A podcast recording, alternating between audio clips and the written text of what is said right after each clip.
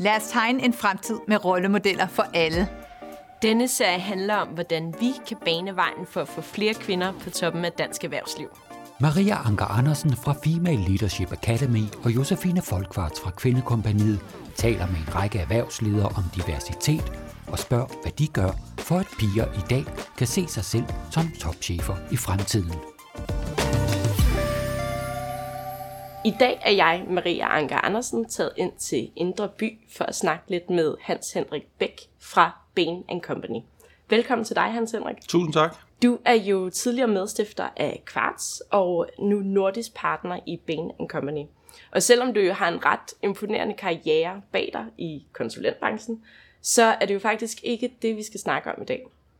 Vi skal snakke om øh, lidt mere om diversitetsagendaen og hvordan I arbejder aktivt med det i banen. Og øh, lige så vel, hvad, hvordan du egentlig har forholdt dig til det gennem din karriere i konsulentbranchen. Hvad, hvordan forholder I jer til øh, diversitets- og inklusionsagendaen i banen? Nå, jeg tror for det første skal man huske, at de to agendaer hænger jo tæt sammen. Fordi øh, du taler tit, tit om diversitet, det taler vi jo også om i verden. Og så glemmer vi måske, at det, hvis du vil have diversiteten, så skal du også kunne, øh, kunne inkludere andre mennesker med et åbent sind, og i virkeligheden en grundlæggende, en grundlæggende åben indstilling, men også en grundlæggende tro på, at de ved det godt. Så jeg tror, at de to temaer hænger meget tæt sammen. Hvis man kigger på banen generelt set, og specifikt i, i Norden, så, så er det måske en af de tre vigtigste strategiske prioriteter, vi har lige nu. Det er i virkeligheden øh, både diversitet og inklusion, men også koblingen over til øh, det, vi kalder på godt engelsk sustainable lives, og det vil sige at finde en måde at organisere vores arbejde på, hvor det rent faktisk kan gå op i en højere enhed med det, du også gerne vil uden for arbejdet. Ikke mindst fordi tit og ofte, så det du gerne vil uden for arbejdet, er jo for de fleste mennesker i virkeligheden det vigtigste i livet. Altså alt det her med familie og, og venner at gøre. Så de, de begreber, der går på den del, som vi også kobler ind i noget, der hedder best place to work, det er en, det er en strategisk kerneprioritet. Du har jo været både i McKinsey og i Quartz, øh, og nu i Bain. Hvad tænker du i forhold til det her med, at øh, den rejse, du selv har været på, og den udvikling, du selv har set i forhold til, hvor I er i dag? Jamen, jeg tror, fordi øh, jeg tror lige så længe, jeg har været i konsulentbranchen, ah, måske ikke lige så længe, men jeg vil tro for slut 90'erne, har diskussionen omkring øh, gender balance og inklusion i virkeligheden været et stigende tema. Dengang var det måske i virkeligheden lidt ligesom den første generation af sustainability. Det var sådan lidt, gør folk det af marketing, eller gør de det i virkeligheden, fordi de vil forandre og skabe en bedre verden. Så jeg tror måske noget af det her startede en lille smule ud fra sund logik, men også en lille smule populisme. Og så tror jeg, at gennem årene er, er, er relevansen af problemet blevet erkendt mere og mere men jeg tror også, at kompleksiteten af at finde løsningen er også blevet erkendt mere og mere. Og jeg tror, hvis man kigger på, hvor det er, vi står i dag, så er det klart, at i det her, i det her interview kommer vi til at snakke om mænd og kvinder. Men jeg tror i virkeligheden, at, øh, at mænd og kvinder finder sammen om, øh, om den her agenda, fordi en del af de løsninger, vi lever, leder efter, for, for at sikre, at vi kan fastholde kvinderne længere, det er de samme løsninger, som øh, den næste generation af mænd også kigger efter i forhold til, at de kan leve de liv, som de også gerne vil leve. Så jeg tror, at, øh, at temaet har været der længe. Jeg tror, forståelsen af problemet er blevet større. Øh, dedikationen til at finde løsningerne er blevet større. Og jeg tror i forhold til det, at det måske over den næste periode går fra at være noget, der er centreret omkring gender, til at være et generelt fastholdelsesproblem for medarbejdere. Det gør, at, at folk kommer til at altså bruge en del tid på at finde ud af at få det der til at fungere bedre, end det gør i dag. Ja, og man kan sige, det er jo ikke nogen nyhed, at generelt i konsulentbranchen er der et højere turnover i den mængde af kvinder, øh, som arbejder konsulentbranchen, jo længere højere op man kommer på karrierestigen. Hvad gør Bain egentlig for at, at fastholde kvinder på nuværende tidspunkt, og til at inspirere kvinder, måske også til at gå af karriere- og ledelsesvejen? Hmm. Jamen, jeg tror, jeg tror i virkeligheden, øh, hvis, hvis, man, hvis jeg må få lov at tage et skridt tilbage, så tror jeg i virkeligheden øh, tilbage til din, dit spørgsmål om, hvordan har tingene ændret sig. Jeg tror i virkeligheden for, for 4-5 år siden havde vi i virkeligheden også et tiltrækningsproblem. Det vil sige, at vi kunne se, at det talent, der blev færdiguddannet ude i samfundet omkring os, det var meget lige. Du kan i virkeligheden argumentere for, på nogle af de øh, uddannelser, der ligger mest til højre benet i forhold til, hvad vi laver, der er i virkeligheden en overrepræsentation af, af kvinder og derfor så var det lidt, lidt utrært, at vi havde en underrepræsentation, når folk søgte. øh, og dermed også havde en underrepræsentation, når vi, når vi rekrutterede. Jeg tror, vi har fået knækket nøden øh, til dels, sådan at det indtag, vi har i, øh, altså i de tidligere år af din karriere, er ved at blive mere øh, 50-50. Jeg tror, det sidste indtag, vi har haft, er vel 45-55. Og den skal vi nok få hen til noget, der ligner 50 og 50. Vi kan også se de to andre elementer i din, øh, i din medarbejderrejse, som så er med udvikling. Jeg tror, vi er blevet mere sofistikeret i vores, i vores udvikling, så, så vi er blevet bedre til at kunne udvikle diverse talent. Og diverse talent er jo selvfølgelig genderdiskussionen, men det er jo også andre diskussioner i forhold til øh, faglige kompetencer, hvor vi måske i den gamle verden havde meget en stereotyp, der hedder, det er det her, du skal kunne, og en del af den stereotyp var også, det er sådan her, du skal fremstå. Der tror jeg, vi er blevet meget mere farverige i at sige, at man kan fremstå på mange måder, altså lidt tilbage til regnbuen og regnbuens farver, og i virkeligheden kan kompetencer komme i mange, mange forskellige afskygninger. Så, så vi er i virkeligheden blevet bredere i den forståelse. Der, hvor vi har problemet, det er jo i forhold til fastholdelsen. Og der, hvor vi specielt har problemet øh, i vores branche, men jeg tror sådan set også, øh, at, at det er et generelt problem, det er, når, når kvinderne rykker ind i altså det, du kan kalde mellemlederstillinger. Og det vil sige, at de i vores verden begynder at have været der 5-6 år. Det er også der, hvor de, deres livssituation typisk ændrer sig, fordi det er typisk der, at de fleste folk stifter familie, og uanset hvad vi gør, så må man bare konstatere, at både drevet normer, men også drevet af fysiologien, så har, så har kvinden en anden rolle end, end manden i det. Og, og der må vi bare konstatere, at det er vi, det er vi virkelig dårlige til at løse. Øh, og det vil sige, at det vi har brugt rigtig meget tid på, det er jo at tænke over, hvordan er det, vi får folk til at gå på barsel på en måde, som gør, at vi, øh, at vi kan fastholde engagementet, og vi kan fastholde interessen. Det er også, hvordan vi håndterer dialogen, mens folk er på barsel, og så er det i høj grad også i forhold til, hvordan vi tænker over at få dem tilbage. Øh, og specifikt i forhold til at få dem tilbage, så har vi, der arbejder vi med flere modeller. Vi arbejder med det, der hedder en flexmodel. Det vil sige, at du kan arbejde 80%, men få 90% løn. Og det vil sige, at det giver dig i virkeligheden muligheden for at sige, at det kan godt være, at deltid er lidt for lidt til mig. Det kan godt være, at fuld tid der, hvor jeg er lige nu i livet, er lidt for meget til mig. Kunne man finde et eller andet ind imellem?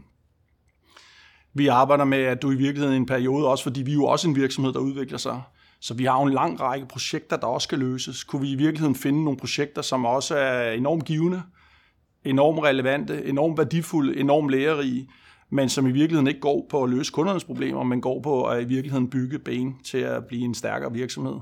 Og det vil sige, at der er også den mulighed, der hedder, at du kan, du kan tage et internt projekt. Fordelen ved de interne projekter er, at du kender alle stakeholderne. Du kender virksomheden. Og i virkeligheden så er det os selv, der sidder og stiller krav til leverancen. Så hvis der er noget, der er sværere, end vi troede, så typisk i modsætning til en ekstern kunde, så er vi lidt mere opmærksom på det det er lidt nemmere at tage samtalen, der hedder, vi er lidt for få ressourcer, eller kan vi i virkeligheden gentænke, hvornår og hvordan det her output bliver leveret, sådan at det i højere grad kan passe ind i den hverdag, jeg også har uden for arbejdet. Så, så vi har en del af de der modeller, som vi, øh, som vi ligger og, og, og kører med.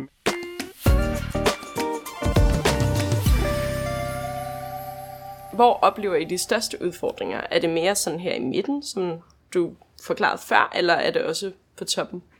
Jeg tror, jeg tror, vores forretningsmodel er jo i virkeligheden at tiltrække talent, og så er det i virkeligheden at udvikle dem så hurtigt, som vi overhovedet kan. Selvfølgelig i harmoni med, hvad deres prioriteter i øvrigt er. Og det vil sige, at, øh, at vi har jo ikke nogen begrænsning af, ligesom i en traditionel virksomhed, der hedder, at vi udvikler ind, og så er der ligesom otte, der kan sidde i det øverste ledelseslag. Vi er jo, vi er jo en partnerdrevet virksomhed, så i virkeligheden har vi plads til alle dem, der kan og vil øh, tage det hele vejen ind. Øh, nu lyder det meget som om, det er den hellige gral, men, men til at blive partner. Så vi har ikke nogen begrænsninger på den måde. Det, det, det der dog er udfordringen, det er, at øh, der hvor kæden hopper af, som er øh, på det der mellemlag ind og ud af, af børneæren øh, i dit liv, det er klart, at når vi så har hele det der skub op igennem pyramiden, så begynder vi at sige, at hvis, hvis, hvis x procent af kvinderne står af der, så er det klart, så mangler de x procent også yderligere op.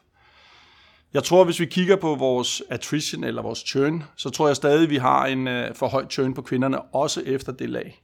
Men hvis jeg ligesom kunne sige at vælge at løse et strukturelt problem, for dermed at sikre, at vi lavede et strukturelt ryg fremad på den her, så var det meget at finde ud af, hvordan er det, vi håndterer den fase, hvor børnene bare fylder meget, og hvor, som det er lige nu, øh, at kvinderne spiller en speciel rolle, øh, fordi vi kan se, det er der, vi har. Det er der, vi har det største, det største problem.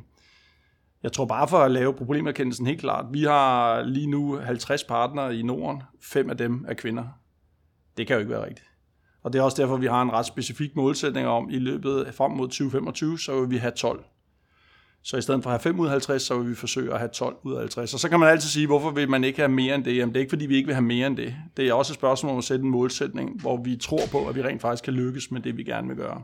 Og vi tror, at 12 er ikke helt ligesom Mette Frederiksen, 70% reduktion. Det er, det er en vision, men en vision, der rent faktisk også har nogle konkrete initiativer, der gør, at vi tror, at vi kan lykkes øh, med planen. Jeg vil rigtig gerne springe tilbage til den her flexmodel, fordi ja. jeg synes, øh, det er egentlig ret interessant, hvordan I har prøvet at organisere jer i forhold til at tilbyde nogle mere fleksible rammer for jeres medarbejdere. Tror du, det er en model, man kan kopiere over i andre virksomhedskontekster? Ja. Eller er det specifikt for, for konsulentbranchen? Jeg tror i, i virkeligheden ideen om, at øh, der er mange måder at udføre sit arbejde på. Den tror jeg i virkeligheden, pandemien har hjulpet os lidt med at blive bevidst omkring. Fordi ligesom mange virksomheder, så da pandemien ramte, og, og Mette og andre lukkede hele verden, så sad vi med den, der hedder, nu stopper alt det, vi laver. Fordi det, vi laver, kan man ikke lave rent digitalt. Det viser sig så, at det kunne man rent faktisk sagtens. Og man kunne måske lave det på nogle områder meget mere effektivt, end vi nogensinde havde drømt om. Og det vil sige, at øh, måden, vi arbejder på, er i virkeligheden blevet... Øh, øh, der er blevet lidt trykket alt control delete og det vil sige, at vi genopfandt og opfandt i virkeligheden en hel, en hel masse nye måder at gøre det på. Jeg tror, at de ting kan man også tage ind i forhold til, øh, hvordan, vi, øh, hvordan vi arbejder. Det er klart, at hvis man sidder derhjemme og løser sin opgave, så føler man sig ikke lige så eksponeret, som hvis man sidder i en gruppe i et teamrum, og den ene skal arbejde, rejse sig op og sige, jeg skal gå og hente mine børn klokken 4, og man kan se, at de andre skal sidde der fire timer mere. Så, så den nye måde at arbejde på, giver i virkeligheden en, en øget fleksibilitet i både hvor hvornår, men også hvordan, hvordan man arbejder. Så det tror jeg i virkeligheden er, er meget gavnligt. Jeg tror, den anden ting er i virkeligheden at sætte sig ned og sige, ved at køre en 80% løsning, og den måde, vi har gjort det på, eller en flexmodel, det er at sige, kan vi i virkeligheden få dig til at arbejde 80%, uden at den værdi, du skaber, den nødvendigvis behøver at gå ned til 80%. Det er også derfor, vi har taget en 80% model, giver dig 90% løn. Det er fordi, vi venter, forventer sådan set ikke, at der er en en-til-en korrelation mellem de timer, du lægger, og den, den værdi, du skaber. Vi kan også se, at øh, noget af det, der jo sker for de fleste forældre, det er jo, at de bliver mere disciplineret. Der bliver færre kaffesnakke. Der bliver mere med, når jeg er på arbejde, så arbejder jeg. Når jeg ikke er på arbejde, så arbejder jeg ikke. Hvor, hvor øh, hvis man er young and single, out to mingle, så er det lidt mere flydende. Det hele er lidt arbejde, det hele er lidt, lidt fritid. Så jeg tror sådan set, at konceptet omkring flexmodeller, tror jeg, at vi kommer til at arbejde videre med. Jeg vil øh, foreslå, at alle, der overhovedet har den mindste øh, evne til ligesom at gribe det koncept, de får tænkt det igennem. For jeg tror, der er tusind måder at gøre det der på. Og jeg tror, at hvis du vil være en attraktiv arbejdsplads, med henblik på at få talent til at udvikle sig, men også at bidrage bedst muligt, så bliver du nødt til at tage højde for, at folk arbejder bare bedst i forskellige modeller. Så det, at vi alle sammen går ind ad døren kl. 8 sætter os ind i vores prædefinerede skrivebordsområde øh, sammen med alle de andre, og så går vi kl. 17.15, fordi nu er vi færdige. Det tror jeg, det er en total gammeldags måde at arbejde på. Jeg kan huske, øh, da jeg selv var ung, så havde man jo altid det, der hed, øh, jeg er A-menneske, og det vil sige, at øh, så står man tidligt op og kommer tidligt i gang. Det værste, der kunne ske, det var, at man arbejdede med en senior, der var B-menneske. Fordi at, øh, så vidste man bare, at så kom der mails meget, meget sent. Vi har jo også A- og B-mennesker, vi har folk fra forskellige tidszoner, så hvis vi ikke disciplinerer os om, at når jeg skriver en mail, og du sidder i USA, så er det ikke fordi, jeg forventer, at du er op kl. 04.00 øh, og så svarer på den mail. Det er fordi, jeg arbejder med en given rutine, som passer ind i mit DNA. Og, og du skal arbejde ind i en, i en given rutine, der passer med dit DNA. Og så er det klart, at vi skal i fællesskab finde ud af, er der nogle steder, hvor vi bare bliver nødt til at være online samtidig, fordi vi også er et team, men vi skal også flæse ud, hvor er det, at du virkelig kan få lov at køre med dine rutiner, og jeg kan køre med mine rutiner, så vi hver især præsterer bedst muligt, og dermed også i fællesskab præsterer bedst muligt. Og derfor så tror jeg, at hele konceptet omkring flexmodel, det er i virkeligheden noget individualisering. Og det er jo det, unge mennesker vil have.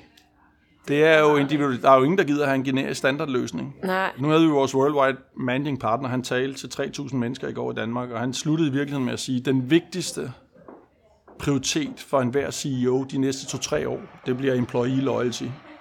Det vil sige, det er fuldstændig det, vi diskuterer her. Det er at få dine gode øh, medarbejdere til at være mere lojale, og det vil sige, at jeg ønsker at være der længere. Det er den vigtigste prioritet for enhver virksomhed.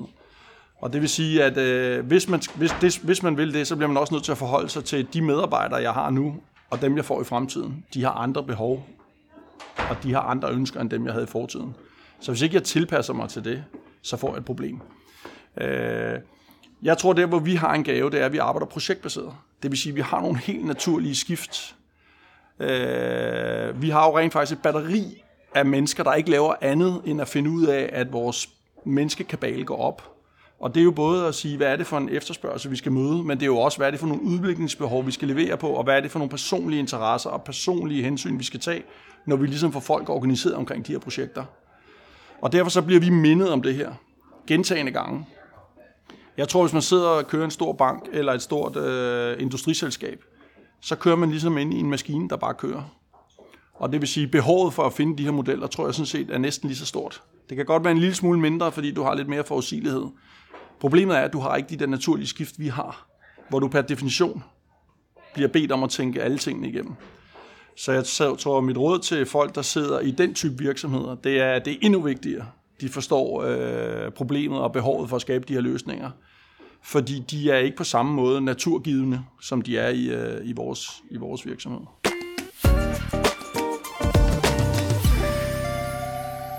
Og hvad tænker du, hvis der nu, lad os sige, der sidder en topchef derude og lytter med nu, altså hvilke gode råd vil du give med på vejen i forhold til at implementere den her model?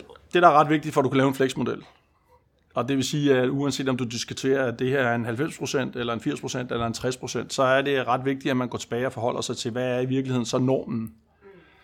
Øh, og jeg tror, det, der har været rigtig sundt for, for vores partnerskab, men også os som virksomhed, det er i virkeligheden er en fundamental diskussion omkring, hvad er det for nogle arbejdsbetingelser, vi giver de medarbejdere, vi har.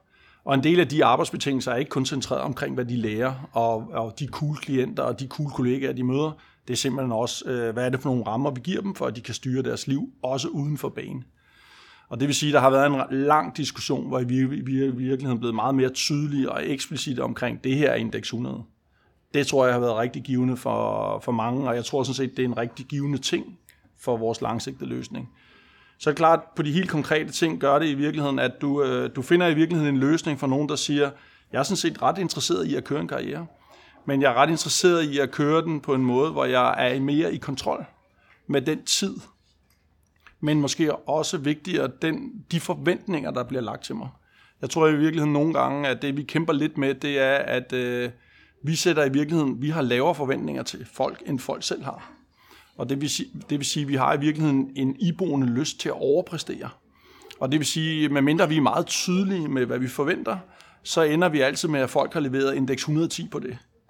Og det er klart, at hvis man, øh, hvis man har en, en, øh, en, øh, en begrænset tid, hvor man gerne vil være på arbejde, så er det lidt ærgerligt, hvis man hver gang man laver noget, så skal man lave det til indeks 110 så er det virkelig meget bedre at sige, lad os nu blive helt enige om, at der er ikke noget med 110, fordi vi forventer kun, at du leverer 80% af det, du normalt i timer vil lægge på arbejdet. Jeg tror, der er to andre elementer, der ligger i, øh, i Flex-modellen. Det er, at vi har koblet dem ind i vores sponsor- og mentorship-program. Og det vil sige, at sponsor for os er jo i virkeligheden dem, der er ansvarlige for at skabe muligheder for dig og, og, og spændende opgaver for, for dig til at udvikle dig de sponsorer er i virkeligheden mere bevidste om, at øh, to ting. Det ene er, at de muligheder, de skaber, skal være i harmoni med den arbejdsindsats, du ønsker at lægge. Men i virkeligheden også, at øh, det, du skal lave, ligger tættere på noget af det, du er passioneret omkring, men i virkeligheden også noget af det, du føler, du er god til. Fordi at lige så snart man har de to fornemmelser, at jeg er passioneret omkring det, og jeg føler sådan set også, at jeg er ret god til det, så får du en indre ro, der gør, at sandsynligheden for, at du kører op i indeks 110, Øh, eventuelt også ved at sidde nede i kælderen og sige, nej, jeg er hjemme, og jeg arbejder ikke, og så sidde derhjemme og arbejde. Det, bliver, det kommer der bedre kontrol på. Det andet er hele mentorsiden, som i virkeligheden er den person, som hjælper dig med at udvikle dig i det job, du laver her nu. Når de mennesker også er bevidste om, hvad er det for nogle rammer, du arbejder under, så er det meget nemmere for os også at bruge dem aktivt til at styre det, ikke time for time eller dag for dag, men ligesom sikre dig, det kan godt være, at der er en uge, hvor du lavede lidt mere end det, vi havde aftalt, så skal vi bare sikre os, at næste uge ikke er også en undtagelse. Og det vil sige hjælpe dig med at styre, at den, den øh, alliance, vi har lavet omkring, hvad du skal bidrage med, at den rent faktisk også øh, bliver, bliver eksekveret. Og jeg tror noget af det, vi har, har lidt øh, kæmpet med, det er både at have den der, hvad er i virkeligheden de generelle normer, så alle kan forholde sig til det. Hvad er så en 80% løsning? Men nede i den 80% løsning både sikrer de 80%, så var 80%. Men det andet er, at der også var en form for større sammenhæng mellem, hvad du var god til at ville, og hvad du kom til at lave, og også en større forudsigelighed i, hvad er det så, der rammer mig om en måned, to måneder, fire måneder. Jeg har læst en gang en meget cool artikel, den har du sikkert også læst, med, med hvorfor er det, der er så mange inkompetente ledere. Og så den første konklusion er, det er, fordi de fleste ledere er mænd. Og på grund af det faktum, at ledelse er omkring to ting. Det er omkring uh, confident og capabilities. Og det, der er det store issues, det er, at mændene har ikke øh, særlig mange capabilities, men de er kæmpe confident. Det kan jeg godt håndtere. Hvor i virkeligheden, at kvinder har lige det modsatte. Og, og uden at gøre mig rigtig klog på kønsforskelle, nu har jeg været gift i snart 30 år, så, så, så et eller andet må jeg dog forstå rigtigt. Men, men jeg tror i virkeligheden, at mange mænd lever et lidt mere bekymringsløst liv. Det håndterer jeg, når det kommer. Og ah, så svært kan det ikke være. Hvor jeg i virkeligheden tror, at øh, hvilket er jo en god approach i nogle ting, det æder med mig også en meget naiv approach i andre sammenhænge. Og jeg tror i virkeligheden, at kvinder har lidt den, den omvendte, det er, at de tager forskud, også på soverne, øh, og faktor dem ind. Øh, nu springer vi lige det, men det kan jeg se også i forhold til nogle af de øh, meget, meget talentfulde kvinder, vi har, vi har, vi har måttet sige farvel til, øh, fordi de vil noget andet. Øh, der er de jo tit stoppet på grund af en række ting, som de ikke har oplevet indtil nu, men hvor de ligesom er sikre på, at det kommer jeg til at opleve det næste år. Øh, så det, det, det er klart, det er, det, det er et problem. I forhold til det her med den her lidt øh, kønsforskel, hvor at mænd kan have en større tendens til at være mere overconfident, og kvinder kan have en tendens til at være lidt mere usikre eller til soverne på forskud. Øhm, den her sådan, hvad kan man sige, rationalisering omkring køn, er det noget, I arbejder med? Ja, altså vi arbejder jo, øh, vi, altså tilbage til, øh, vi har masser af uløste problemer i forhold til at nå det mål, vi gerne vil have, om at have en meget bedre kønsbalance. Jeg tror, et af de øh, steder, vi har set konturerne af en rigtig løsning, det er på rekruttering. Og, og der kan vi også se, at vi har ændret vores rekrutteringsmodel. Fordi at lidt tilbage til det der med high confident, low capabilities, der kan vi bare se, at vi kører en, en, en givende rekrutteringsproces, hvor der også er nogle case interviews. Det er jo ikke for at skræmme folk. Det er i virkeligheden for at give folk en fornemmelse for, hvad det er, vi arbejder med i hverdagen. Men i virkeligheden også bare se, om de kan tænke logisk. Og de kan tænke logisk på en måde, hvor de kan få andre folk til at forstå deres logik, fordi det er det, vi lever af. Så hvis ikke du har lysten til det, så er det jo svært. Altså det er ligesom, hvis du ikke gider bære brød, så er det noget lort, hvis du ender med at være bager. Vi lever af at løse problemer, så andre mennesker forstår løsningen og føler et ejerskab for den. Og det vil sige, at, øh, at hvis ikke du har den, så det, det tester vi jo for. Vi kan jo se, at måden, vi testede på i gamle dage, den appellerede mere til de der, hey, det der, det skal jeg nok crack. Det der, det er lige mig.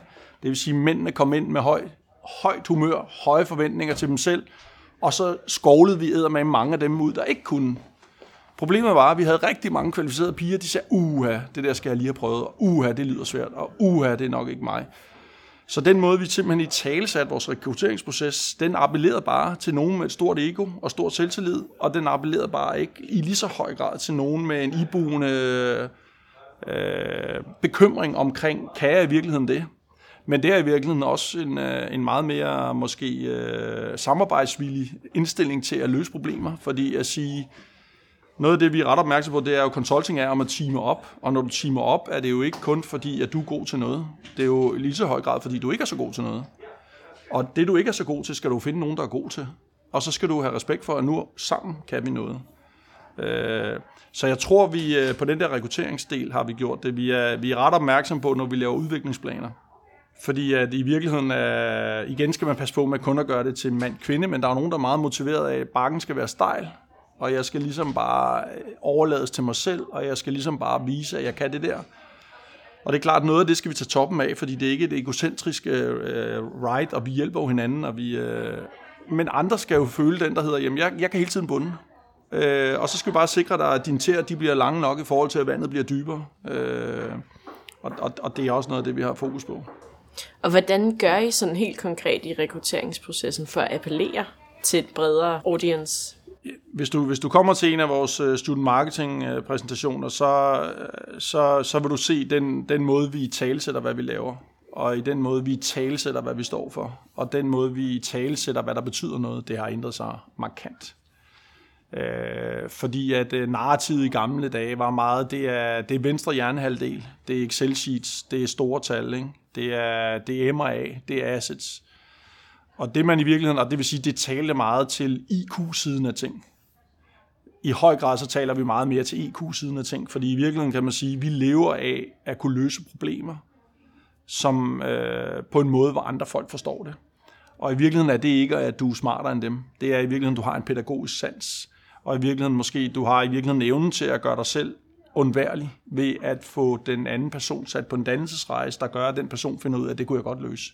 Med lidt hjælp og lidt guidance og lidt fokus, så kunne jeg sagtens løse det der selv.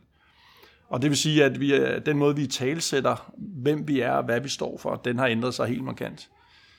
Vi har også ændret den måde, vi holder vores, øh, nogle af vores employer branding events, så vi har virkelig gjort nogle af dem meget mere, hvor det er ren female og ren male.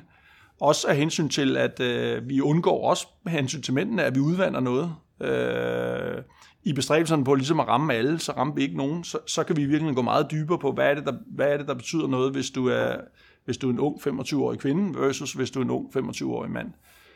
Og så i forhold til vores rekrutteringsinterview, så er vi i virkeligheden gået meget væk fra, at når når først du er blevet screenet af nogen, som er ret gode til at se diversiteten i, øh, i kompetencer, så alt det med karakterer og hvilke skoler. Det er virkelig lidt underligt, når jeg har min øh, tit anden rundes interview, så kan jeg se navnet, og jeg kan se, hvornår personen graduerer.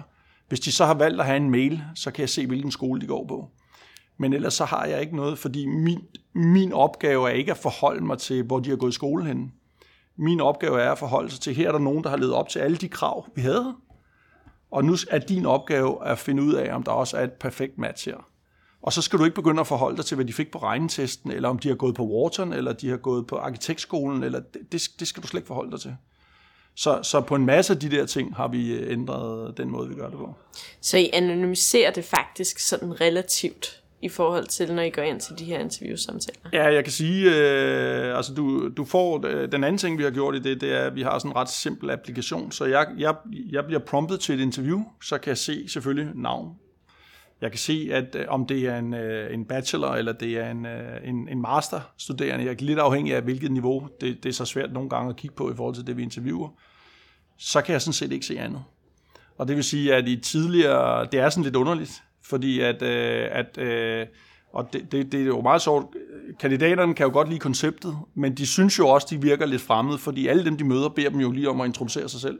Det var jo aldrig tilfældet, i, fordi der havde vi jo noter, og vi havde sammenlignet, og vi vidste fuldstændig, nu kommer, nu kommer Erik, han har været igennem de her, han har talt med de her mennesker, vi skal ligesom prompte ham på de her syv ting, fordi det var det, som vi ligesom har, har flaget ud som, som områder at dobbeltklik på. Den del er væk. Det er meget interessant. Der er ikke nogen silver bullet. Og det vil sige, det er tusind ting tusind gange. Det er noget med at prøve at lære. Det er også noget med at samle evidens, og fuldstændig ligesom du gør, så er det også noget med at udvikle bedst, altså ud, øh, altså virkelig en del best practice på, hvad har vi lært, og hvad virker, og hvad ikke virker. Men det er også øh, at lade være med at være naiv med, at den model, som eventuelt passer til dig som kvinde, nu skal jeg passe på med, at jeg ikke siger, så må den også passe til en anden kvinde. For jeg tror i virkeligheden, det vi er meget mere opmærksom på, det er at sige, at øh, medarbejderforholdet bliver nødt til at blive individualiseret med henblik på, at vi som virksomhed kan udnytte og udvikle dit talent lige i henhold til, hvad det er for nogle normer, der giver dig den bedste trivsel, og i virkeligheden den største udevne. Selvfølgelig på en måde, hvor det går op i en højere enhed med dine kollegaer, men, øh, men, øh, men det er i hvert fald at komme væk fra den der standardiserede Ford T-model, hvor vi alle sammen går på arbejde og sidder og arbejder på samme måde på de samme tidspunkter. Den del tror jeg er ret vigtig. Den anden del, jeg vil sige, det er, vi kan jo se, at kvinderne er frontløber på nogle af de krav, de stiller til deres arbejdsgiver. Men vi kan også se, at mændene er lige bag ved dem. Så hvis ikke vi knækker den der nød, så har vi lige nu en udfordring med for få kvinder. Men så kan jeg bare sige, så om nogle få år, så vil vi også have udfordring med, at vi har alt for få mænd. Og det tror jeg sådan set gælder i, øh, i, de, i de fleste job. Jeg tror, det der er vigtigt for mig også at få med, det er at sige, øh, i Bane har vi erkendt problemet. Og vi har også erkendt betydningen af at få løst det problem. Fordi vi tror grundlæggende på, at inklusion og diversitet er to af de vigtigste driver for både innovation, men i virkeligheden også fred og, fred og samhørighed. Og hvornår tror du, at øh, den her skud vinder? Jamen, jeg tror, det der er det svære for mig... Altså, vi er på et galt punkt i dag. Det er ikke er 100, og det vil sige, at jeg er 100% sikker på, at vi skal lave nogle strukturelle ændringer, og vi skal lave et strukturelt skift på vores seniorniveauer mellem mænd og kvinder.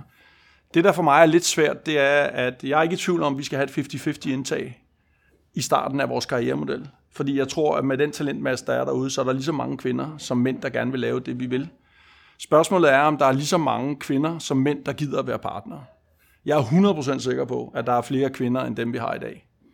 Så, så det skal vi have lavet om på. Men jeg er ikke 100% sikker på, at der er lige så mange kvinder, som der er mænd. Og det vil sige, om vi ender i 30-70 split eller et 60-40, det ved jeg ikke. Jeg tror, det er naivt at tro, at man skal ende i et, øh, et 50-50, fordi det er jo ikke kun drevet af, hvad jeg gerne vil, det er jo også drevet af, hvad, hvad kvinder gider. Tusind tak for i dag, Hans Henrik. Selv tak. Det var alt for i dag. Jeg håber, at I har nyt at lytte med til, hvad Hans Henrik har forklaret om i forhold til Bain og Company, og hvad de gør for at løfte deres diversitetsagenda. Hvis du skulle have lyst til at høre mere om, hvad andre CEO'er gør i forhold til at skabe flere rollemodeller til, så følg os på de sociale medier, på vores kampagneside, rollemodellerforalle.dk og i vores podcast-app. Vi ses. I har lyttet til et interview i serien, hvor vi sætter fokus på diversitet, rollemodeller og kvinder i ledelse. Serien er en del af kampagnen Rollemodeller for alle, der er lavet samarbejde mellem Female Leadership Academy og Kvindekompaniet og produceret af Inspire Film. Du kan se mere på hjemmesiden Rollemodeller for alle, hvor du også finder andre interviews. Du kan også deltage i debat på Facebook, Instagram og LinkedIn.